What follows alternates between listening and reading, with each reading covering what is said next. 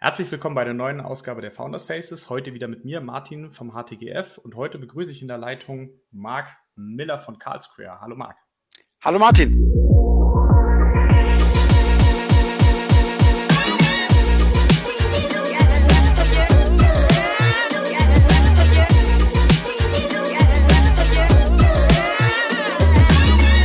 Herzlich willkommen hier äh, in unserem kleinen Podcast-Studio. Heute wieder digital äh, über weite Strecken, aber hoffentlich kann man sich ja bald mal wieder sehen. Äh, wir beginnen wieder mit unserem äh, kleinen Fragebogen zum Kennenlernen. Marc, was gab es bei dir heute Morgen? Kaffee oder Tee?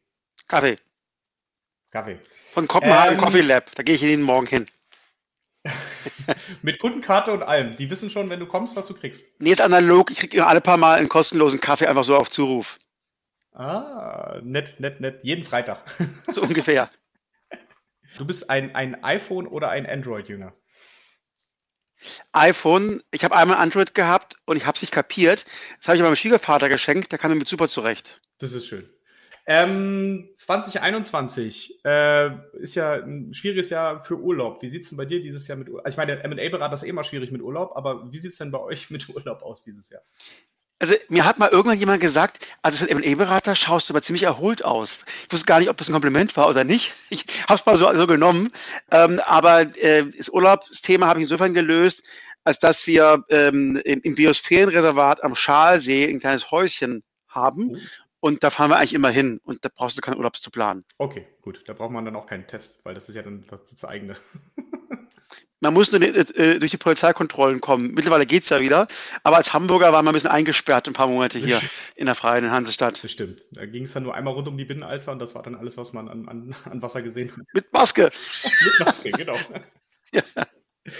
Gut, ähm, dann generell das Thema Mobilität äh, in Hamburg. Wie, wie bewegst du dich? Äh, Fahrrad, zu Fuß? Ich bin Fahrradfahrer. Ähm, ich bin Fahrradfahrer und ähm, auch, auch kein so ein äh, sag mal, Gutwetter-Fahrradfahrer, sondern ich fahre ganz Jahr durch. Ähm, ich lebe praktisch mit dem Regenradar.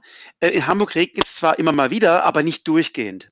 Das heißt, man kann wunderbar mit dem Regenradar gucken, äh, trinke ich den Kaffee noch in Ruhe aus, ja, oder äh, trinke ich den Kaffee erst nach dem Regen und fahre vorher äh, zur Arbeit. Insofern habe ich eigentlich kaum einen Tag gehabt, wo ich nicht mit dem Fahrrad fahren konnte. Alles klar. Das ist, das ist gut. Und dann selber gekauft, geleast, geschert? Selber gekauft. Ich bin ganz altmodisch bei diesen Themen noch. Alles klar. Und äh, dann äh, die letzte Frage: ähm, Lieber IPO oder Trade Sale? Also ein IPO ist natürlich schon noch toller als ein Trade Sale, ähm, auch wenn natürlich der Normalfall der Trade Sale ist. Okay, gut. Weshalb äh, Marc darüber so viel berichten kann, äh, hören wir gleich. Wir fangen aber mal ganz, ganz von vorne an. Du hast Mitte der 90er, wenn ich das richtig gesehen habe, mal angefangen mit, äh, wie, wie witzigerweise echt viele in der Gründerszene, mit einer Bankausbildung im dualen Studium. Bei, wo warst du denn da? Was hast du denn da gelernt? Ja, ähm, das war in der Kaiserstraße 90 in Karlsruhe. Mhm. Ähm, ein besonderes Haus, weil da wurde nämlich die erste Symphonie von Johannes Brahms uraufgeführt. Es hat mich als äh, aktiven Fakultisten immer gefreut, dass ich in so einem schönen Haus arbeiten durfte. Auch weil natürlich das Bankgeschäft natürlich ein bisschen profaner ist als, als Symphonien und, und Musik. Ähm, aber es hat bis immer ein bisschen mitgeschwungen, als ich da am Schalter stand ähm, und äh, Konto eröffnet habe, Bausparverträge verkauft. Ähm, und ich muss sagen, ich habe wirklich dieses Bankgeschäft von der Pika auf gelernt. Ähm, das war ein duales Studium, ähm, Berufsakademie in Karlsruhe, immer drei Monate äh, Bank und dann drei Monate Berufsakademie. Ähm, als ich dann zurück in die Bank kam, fragten mich die Kollegen, ach, Herr, Herr Miller, waren Sie bei der Bundeswehr? Wo waren Sie so lange weg? Ähm, ich, meine, ich war nur bei der Berufsakademie. Ähm, und dann haben wir praktisch äh, das Wissen, was wir da gelernt haben, angewandt. Also äh, irgendwelche Aktienoptionen am Reuters Terminal, wie werden die berechnet? Fand ich extrem stark. Ähm, so ein Transfer von Wissen, das habe ich sonst so nie erlebt und das hat mich mein ganzes Leben begleitet. Ähm, und dann auch so dieses, ähm, sag mal, mit Menschen in Kontakt kommen, mit Vorgesetzten, Weihnachtsfeier, also früh wirklich so in so einen klassischen betrieblichen Rhythmus reinzukommen, das hat mir ganz gut getan. Ähm, auch, auch so die Abläufe funktionieren, äh, wer grüßt wann zuerst auf dem Gang und diese Themen. Ähm, auch nicht zu viel so Respekt zu haben von, von den Obersten, die sind auch nur Menschen, wenn man die im Aufzug trifft. Ähm, das das habe ich so ganz, ganz schön mitbekommen. Und ansonsten auch fachlich war das ganz spannend. Ich weiß noch, ähm, als junger Analyst habe ich dann die, die Bank, äh, die habe ich die, die Bilanz analysiert von Flowtex. Ähm, das waren so Bohrsysteme, äh, die so durch den, sag mal, durch die Erde geschossen wurden. Ähm, und oder? ich habe ja, äh, war halt ein, ein großer Betrug, ähm, wie jetzt ja auch wieder bei Wirecard sieht, äh, dass eben Zahlen öfter mal auf, aufgeblasen werden. Aber äh, ich fand interessant, ich habe meinen mein Chef damals gefragt, warum machen wir denn nicht mehr? Weil die Deutsche Bank war da sehr zurückhaltend. Und dann, dann meinte mein Chef, der hat vorher nur mit Schrottautos gehandelt, der, der, der Gründer. Das kann nicht sein, dass der jetzt in Hightech macht. Und das fand ich so ganz interessant, dass dann doch so dieses Business Sense ähm, drumherum äh, ganz eine große Rolle spielt, auch ähm, äh, außerhalb der Zahlen. Ja, hat, hat auch, äh, hat er recht gehabt. recht gehabt, so ist es. Und insofern tolle Zeit, aber dann mit 22, ähm, als es dann Ende zuging, ähm, ja, dann stand einem, mir eigentlich die Welt offen und da haben sie gesagt, Mensch, Marc, willst du nach Frankfurt gehen, so Börsengänge machen? Und ich wusste noch gar nicht, was es eigentlich genau ist und, und das war für mich weit weg. Ähm, und deswegen habe ich gedacht, gehe ich mal an die Uni, äh, ein bisschen noch mal ein bisschen breiter mich, mich ausbilden. Genau. Du warst ja, also äh, ähm, ich weiß nicht, was war dein Abschluss dann nach der, nach der dualen Hochschule? Was gab es denn damals? Also heute gibt es ja Bachelor, äh, zwischendurch gab es Diplom. Was gab es denn damals noch? Bankkaufmann oder? Äh, Diplom, Betriebswirt BA. Ah, stimmt, so hieß es damals, ja. Ja, alles schon, alles auch schon fast schon 30 äh, Jahre jetzt fast schon her. Ähm, Wahnsinn. Und dann ging es äh, genau nach, nach Witten, Herdecke, äh, an die Universität. Äh, und dort hast du äh, Diplom-Ökonom Wirtschaftswissenschaft gemacht und warst auch daneben, neben dem Studium auch schon ein bisschen, bisschen gründerisch aktiv. So ist es. Also ich kam dahin an diese Uni, war natürlich nach der verschulten Berufsakademie so ein bisschen überfordert äh, von der Wittner Didaktik. Wir saßen alle in einem Raum und alle haben geredet und, und gesprochen. Ähm, und äh, ja, die, dieser Überforderung ähm, habe ich dann so ein bisschen Einhalt geboten, indem ich mal erstmal ein Jahr nach Austin gegangen bin, nach Austin, Texas, ähm, an die University of Texas. Und das war dann mehr so ja, Business Cases gelernt. Das fand ich extrem spannend. Äh, war für mich auch, auch unternehmerisch interessant zu sehen, wie eben da äh, aus der Business School die, die, die Kommilitonen gegründet haben. Da waren die schon weiter als wir. Und meine eigene ähm, unternehmerische Urerfahrung war ein, ein, Kongress, den ich an der, meiner Uni in Wittenherde äh, organisiert habe. Ähm, und zwar den, ein Kongress für Familienunternehmer. Ähm, mhm. Das war ein Thema, das gab es noch nicht so wirklich irgendwie alle waren stolz auf die deutschen Familienunternehmen, aber es gab dafür kein Forum. Äh, und meine Uni hat dann beschlossen, sie wollen ein Institut für Familienunternehmen gründen. Die hat die spezifischen Herausforderungen von Familienunternehmen untersuchen. Mhm. Und passend dazu hat man gesagt, wir brauchen nochmal einen Kongress. Und da habe ich mit vier Kommilitonen einfach diesen Kongress gegründet. Ähm, und das war ganz interessant, weil wir hatten da echte komplementäre ähm, Fähigkeiten. Ich glaube, ich habe eher so diese Kompetenz gehabt für ähm, sag mal, Konzeption und Inhalte.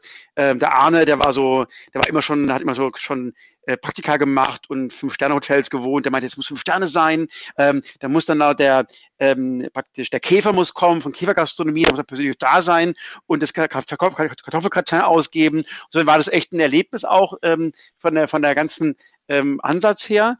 Und wir haben dann einfach ganz naiv Familienunternehmer eingeladen, die wir mhm. kannten. Also Oetker, Balsen, Mittelsentscheid, die kamen auch alle. Das war für mich so ein bisschen ähm, instruktiv zu sehen, wenn dann im Markenbedarf da ist, wenn ein Produkt einfach in die Zeit passt, ja. dann kommen alle auf dich zu, wie bei jedem anderen Produkt eben auch ähm, und wollen dabei sein. Ja. Ähm, und da haben wir gesagt, wir brauchen noch einen Deutsche Bankvorstand, ja, der kann man auch, ja. Ähm, und äh, was für mich auch ein Key Learning war, wir haben äh, weil wir auch Bertelsmann als Sponsor hatten, war naheliegend, die haben auch so Adressdatenbanken, dann, dann laden wir nochmal Unternehmen ein, kaufen Adressen. Ähm, und das haben wir gemacht und da war die Bude voll. Ja. Äh, und das, das, das, war so ein, so ein Key-Learning, was ich auch heute noch habe. Ähm, ein, ein, guter Research, äh, gute Adressen einladen und dann ist die Bude voll und dann machst du Geschäft. Ja. So ist auch Catcap oder Karlsquare auch aufgesetzt worden. Ähm, und ähm, war schön war für uns, äh, wir dachten auch schon dynastisch, wir haben dann äh, nach dem Kongress, äh, dann ein großer Erfolg war, haben wir schon unser Nachfolgeteam eingestellt äh, und haben schon äh, die Nachfolge sichergestellt, wie bei jedem guten Familienunternehmen. Ähm, und heute gibt es den Kongress zum, ich meine, 24. Mal.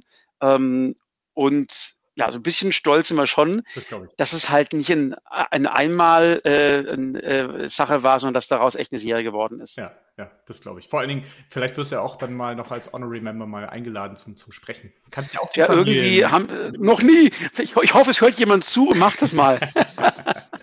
Genau, du hast ja jetzt schon angesprochen, es ging Richtung, Richtung CatCap. Äh, vorher warst du noch kurz bei Bertelsmann? Hast du da, wolltest du da mal rein äh, ähm, ja. schnuppern oder was war da die Idee? Ja, das war eigentlich so, ich habe dann ähm, ja nochmal die Diplomarbeit ähm, geschrieben da mhm. ähm, und das Thema war digitaler Vertrieb von Musik im Internet. Mhm. Im Jahr 2000, und damals, sagen. Ja, also 99, 2000 und das war äh, natürlich andere Bandbreiten noch damals. Da, da, hatte man noch gedacht, äh, dass die CD irgendwie überlebt ähm, und dieses Streaming von Musik war eher eine Pirateriesache. Hm. Also da kam Napster auf ähm, und da habe ich gesagt, dann lass uns doch mal von innen betrachten, die Welt. Und das war extrem spannend. Äh, war ich dann auch, ich war dann in der war in Unternehmensentwicklung. Ich hatte die ganzen, äh, ich sag mal, den klassischen Kampf zwischen BMG, die die alte Welt bewahren wollten, und den, äh, sag mal, äh, Inhouse-Piraten äh, der Unternehmensentwicklung, die halt dann Napster gekauft haben, äh, diese bisschen äh, die Disruption auch angenommen haben, mhm. erlebt. Ähm, und natürlich auch dann ähm, ja, welches, sag mal, welche Kräfte auch dann gewirkt haben in so einer Organisation, war extrem spannend. Ähm, Bertelsmann war ja auch damals schon in der, in der starken Transformation. Ich weiß noch, mein, mein Chefcontroller hat mal dann so aufgelegt, ähm, äh, den, die alle Investments von Bertelsmann und alle Balken waren negativ, ähm, aber der, der, der Balken von AOL war so positiv, dass man die anderen Balken gar nicht mehr gesehen hat. Das war für mich so ganz instruktiv, das, das Venture Capital. Ähm, und äh, insofern war es eine unglaubliche Aufbruchstimmung damals. Die Kollegen haben ihr Häuser Berlin, um Aktien zu kaufen von Lycos. Ähm, und jemand, der im Internet was machen wollte, der ging nach Gütersloh zu Bertelsmann. Ja. Ähm, später ist dann alles ein bisschen auch wieder äh, hat sich ein bisschen eingestampft worden und so. Aber die Zeit war extrem aufregend und diese, ähm, was war das, ein knappes Jahr, dreiviertel Jahr in Gütersloh mit den Kollegen, das ist unvergesslich. Die sind heute alle auch in Führungspositionen irgendwo im Internet. Johannes Stegmann, ja. über den haben wir gerade gesprochen, ähm, der da mit Commerce Tools auch aktiv war, mit dir auch, der war damals auch da in Gütersloh. Ja. Also alle sind wir da irgendwie ausgebildet worden. Ja, das war äh, spannende Zeit. Ähm, ich habe das neulich gesehen, der, der ähm, Thomas Mittelhoff hat ja so eine ähm, Doku mitgemacht mit UMR wo er auch viel über diese Zeit damals gesprochen hat, was mit AOL lief, äh, wo er da als Big T durch New York gelaufen ist und dann sich mit allen, mit Steve Jobs und äh, Gates und allen getroffen hat. Das war, das war 99, 2000, das war, da war Bertelsmann ganz groß vorne mit dabei.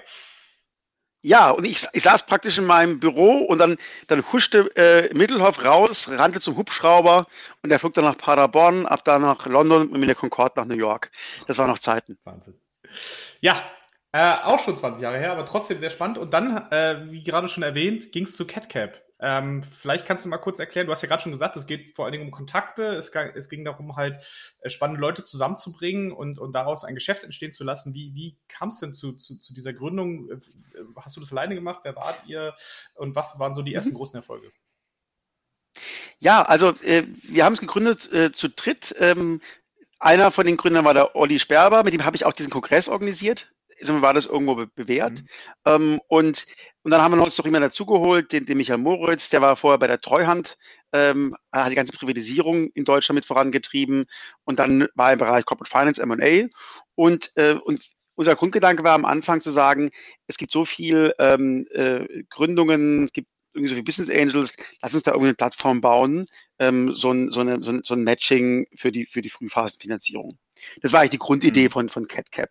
Ähm, und so, da haben wir auch ganz gut angefangen und haben auch sogar auch Abos verkauft, Zugänge von Investoren, die dann äh, Dealflow gesehen haben.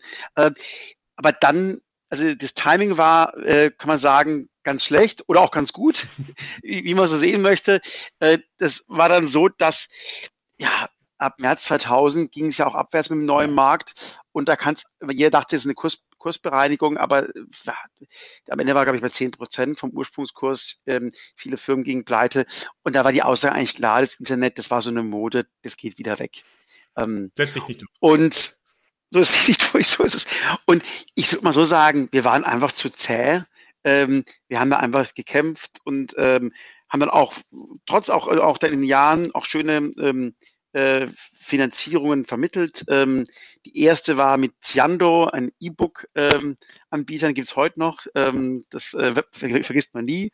Ähm, und haben uns aber dann entwickelt, weil die, wir haben gesehen, das Thema Frühphase ist ein spannendes, aber da kannst du eigentlich kein Geld verdienen mhm. mit der Dienstleistung. Da musst du anders rangehen. Ähm, und deswegen haben wir uns dann ähm, dann haben dann so ein bisschen mehr daraus Eventgeschäft draus gemacht, die Venture Lounge gegründet, ähm, die wir auch dann 15 Jahre gemacht haben, wo wir dann eines der ersten Pitch-Events gemacht haben für Gründer und haben da unzählige Finanzierungen ähm, angeschoben. Äh, angefangen in Hamburg, dann Berlin, München, London. Ähm, also wir waren wirklich äh, gut unterwegs da mit der Venture Lounge gemeinsam mit Neuhaus Partners, mhm. ähm, hier Venture Capitalisten aus Hamburg. Ja. Mhm und haben aber dann gesagt, das Geschäft ist mehr im Bereich Wachstumsfinanzierung und im Bereich M&A und sind eben dann mit den Kunden weitergewachsen. Ähm, und äh, deswegen ist das Frühphasengeschäft so ein bisschen ähm, äh, aus dem Fokus geraten, wobei wir uns immer dieses Herz für Gründer und Unternehmertum bewahrt haben. Und jetzt ist es ja so, ähm, klingt ein bisschen lustig, aber so ist es, wir machen so pro Jahr, machen wir so rund 50 Millionäre. Also heißt Unternehmer, die ihre Firma verkaufen. Also wir sind keine Lotterie, sondern wir sind, wir sind ähm, äh, M&A-Berater. Ja. Aber das heißt, äh, äh, die sind ja oft auch ähm, sagen wir, unternehmerische getriebene Menschen, die dann verkauft haben.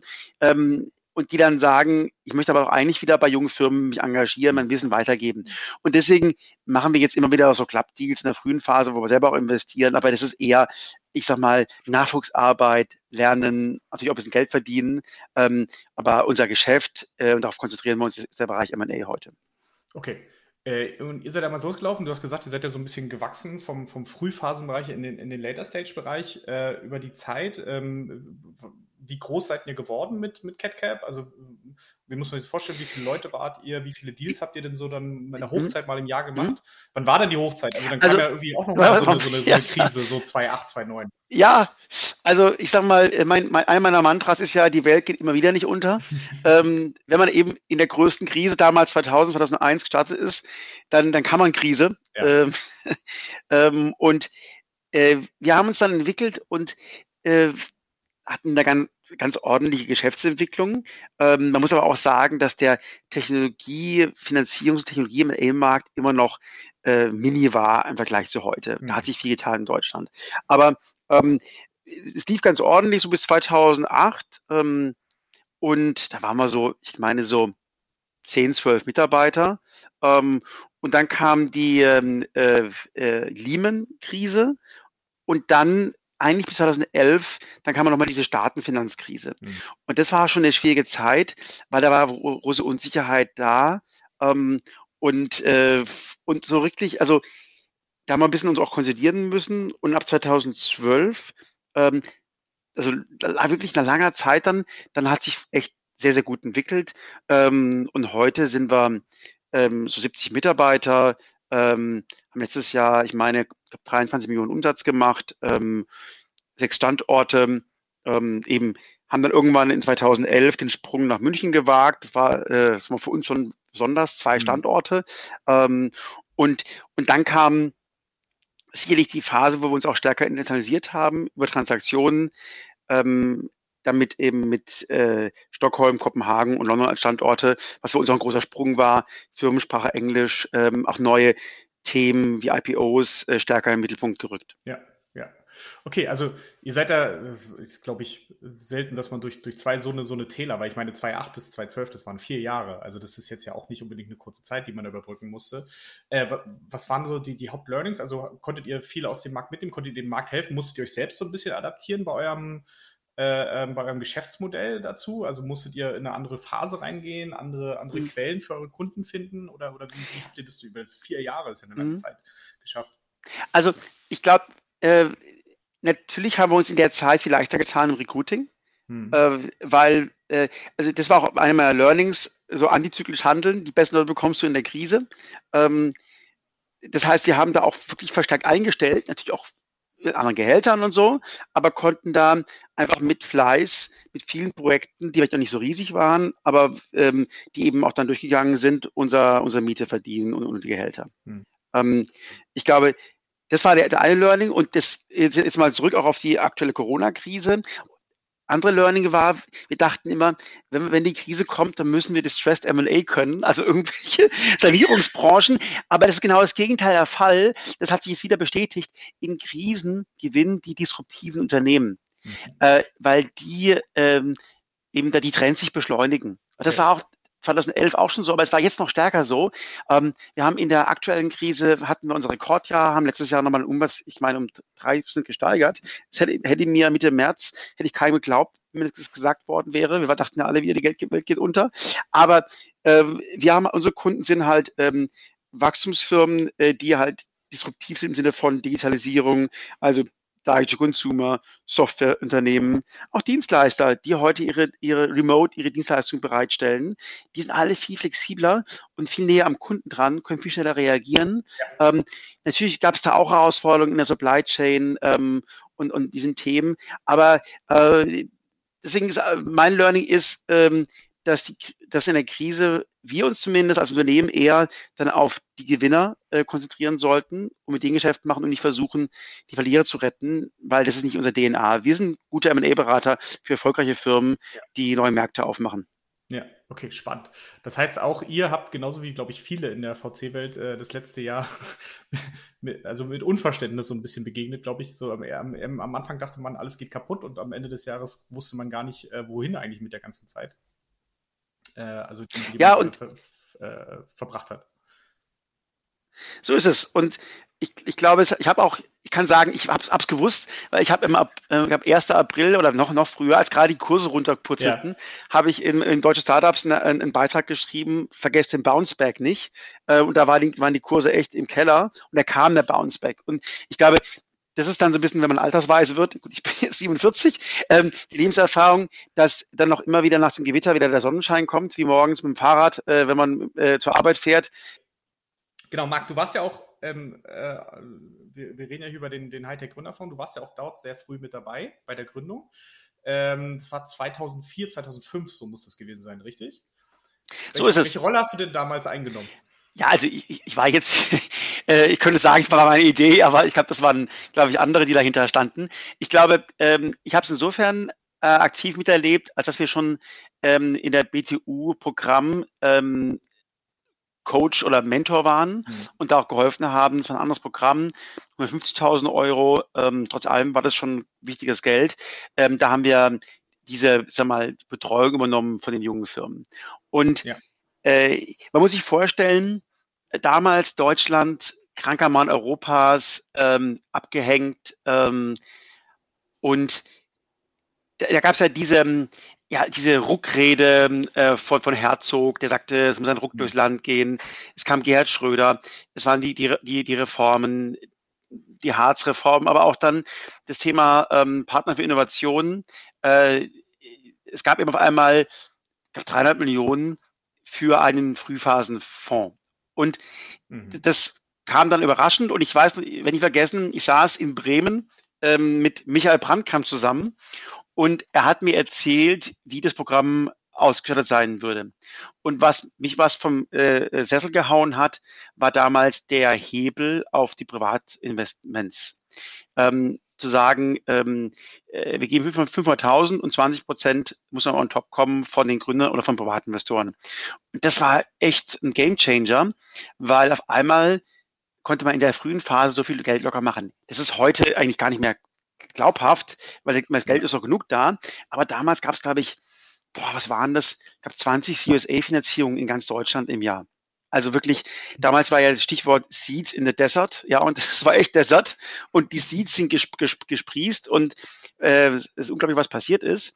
Und ich glaube, das war das, das für mich das eine, was ich äh, super spannend fand. Und da habe ich gesagt, Mensch, da wird doch äh, ein Riesenschwung kommen. Und da haben viele gesagt, nein, das ist, die werden alle umfallen, diese Firmen, das kann die gar nicht auf, aufnehmen, das Kapital. Mitnichten, ja, die Performance stimmt ja auch. Ähm, natürlich gibt es in der frühen Phase viele Abschreibungen, aber sind tolle Firmen rausgekommen dabei. Und ja. das andere, was ich sehr ähm, wohltuend fand, war dieses Verfahren vom Heite Gründerfonds, dass der dass die Gründer dann gepitcht haben in diesem Raum dann beim Komitee. Sie sind vor die Tür und der Investmentmanager, so wie du, kann man raus, gesagt, ihr habt das Geld oder ihr habt es nicht. Und das war so wohltuend in der Zeit, wo alle Investoren gesagt haben, ja, ihr müsst noch ein bisschen weiterkommen, wir denken drüber nach. Ne? Hast nie eine Absage bekommen, aber auch keine Zusage. Und dieses einfach, dieses klare, wir machen es oder wir machen es nicht, das hat, äh, war kulturprägend für die Frühphasenfinanzierung.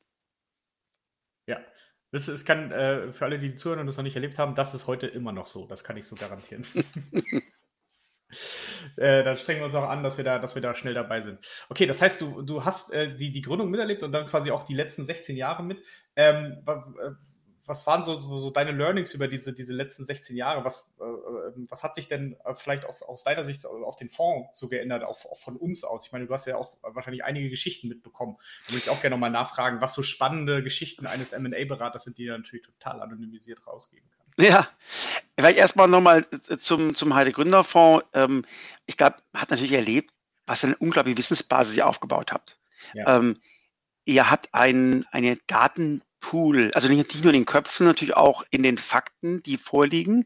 Ähm, das hat kein, wahrscheinlich kaum ein Fonds weltweit. Ähm, und nicht nur so diese ähm, klassischen Business-Fakten, sondern auch die Menschenkenntnis. Ähm, also äh, Alex Frankenberg hat mal gesagt so schön, äh, der, der Erfolg seiner Portfoliofirmen ist invers proportional zur Größe des Firmenwagens. Ähm, oder äh, der Erfolg der Firma hängt äh, invers zusammen mit der Pünktlichkeit des Reportings.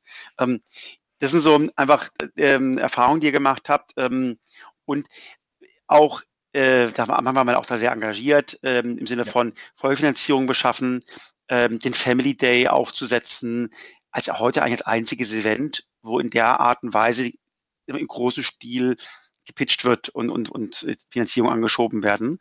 Ähm, ja. Da habt ihr ein super Netzwerk aufgebaut. Ähm, und ich glaube, so mal ähm, Richtung, Richtung M&A.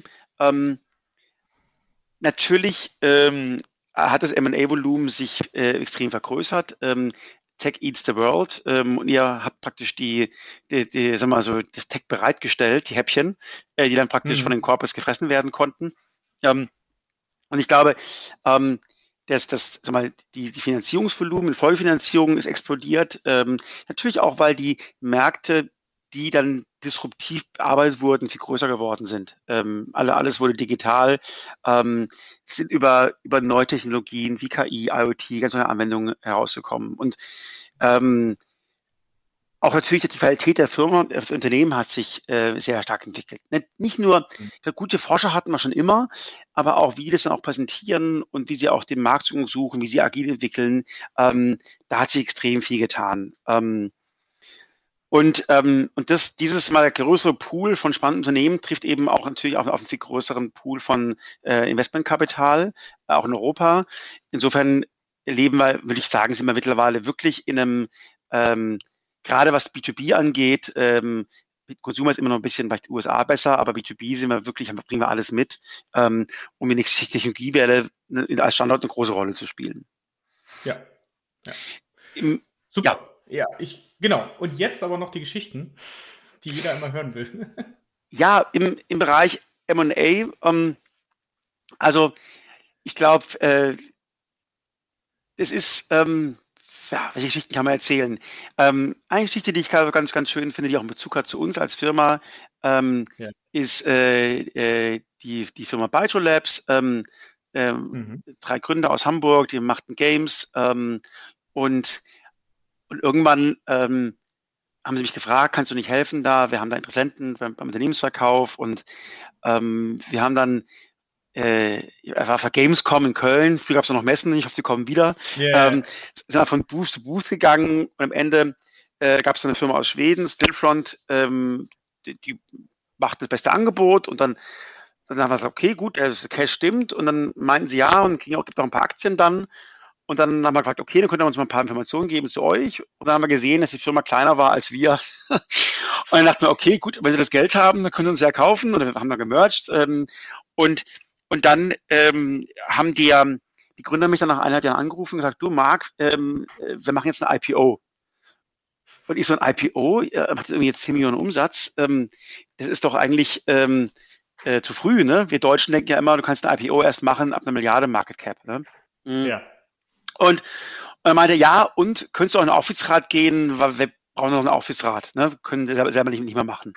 Und dann kam ich dann, bin dann äh, mehrere Jahre nach Stockholm ähm, gefahren ähm, und, und dann haben wir dabei ein Bild gemacht. Ähm, beim Börsengang war die Firma, äh, ich meine, so 50 Millionen wert ähm, mhm. und, und heute ist sie über drei Milliarden wert ähm, einfach mit, mit, mit Zukäufen, mit einer guten sag mal, Strategie, mit einem starken Head Office, aber auch in, in die Studios, die Independent Games entwickeln.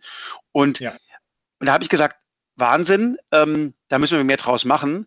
Äh, so, so für Wachstumsfirmen den IPO ähm, als Finanzierungs- äh, und Exit-Option zu haben, das, das muss doch, muss doch mehr gehen. Und, und, und lustigerweise haben wir dann mit der Firma, die auf der Buy-Side war, Yale Securities, äh, damals bei Stillfront, ähm, gemerged, ähm, sind, äh, sind dann eingestiegen und, ähm, und haben auch ein Büro jetzt in Stockholm äh, und treiben da ähm, das Thema IPOs voran. Also äh, noch sind wir äh, dabei. Also ich hoffe, dass wir irgendwie äh, Ende des Jahres die ersten Geschichten vermelden können. Ähm, aber das war so ein bisschen auch so meine Erfahrung. Ich bin ja mit Herz, Herz und äh, Herzblut M&A-Berater ähm, und äh, es gibt äh, ganz tolle Cases, wo dann Strategen einsteigen und äh, und die Firma groß machen. Ähm, aber ähm, oft ist es auch eine große Chance, wenn die Firma unabhängig bleibt äh, und ja. sich entwickeln kann.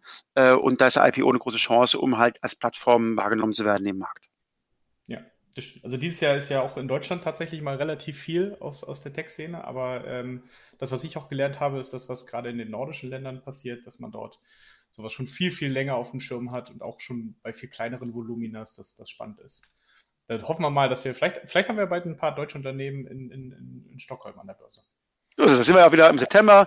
Am 10. September sind wir wieder da mit Alex Frankenberg gemeinsam, ähm, auch mit ein paar Firmen von euch, glaube ich. Also ähm, da arbeitet man dran, es dauert seine Zeit. Ähm, aber der Nasdaq in Stockholm möchte sich als ähm, sagen wir, aktivste Börse für Wachstumsfirmen, auch gerade aus Deutschland, ähm, etablieren.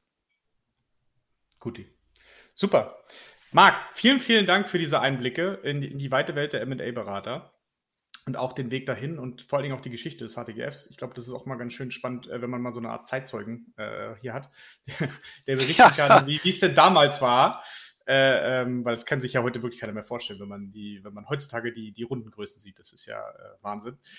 Ähm, vielen, vielen Dank für die Zeit und ich wünsche dir einen wunderschönen Sommer in deinem kleinen Häuschen.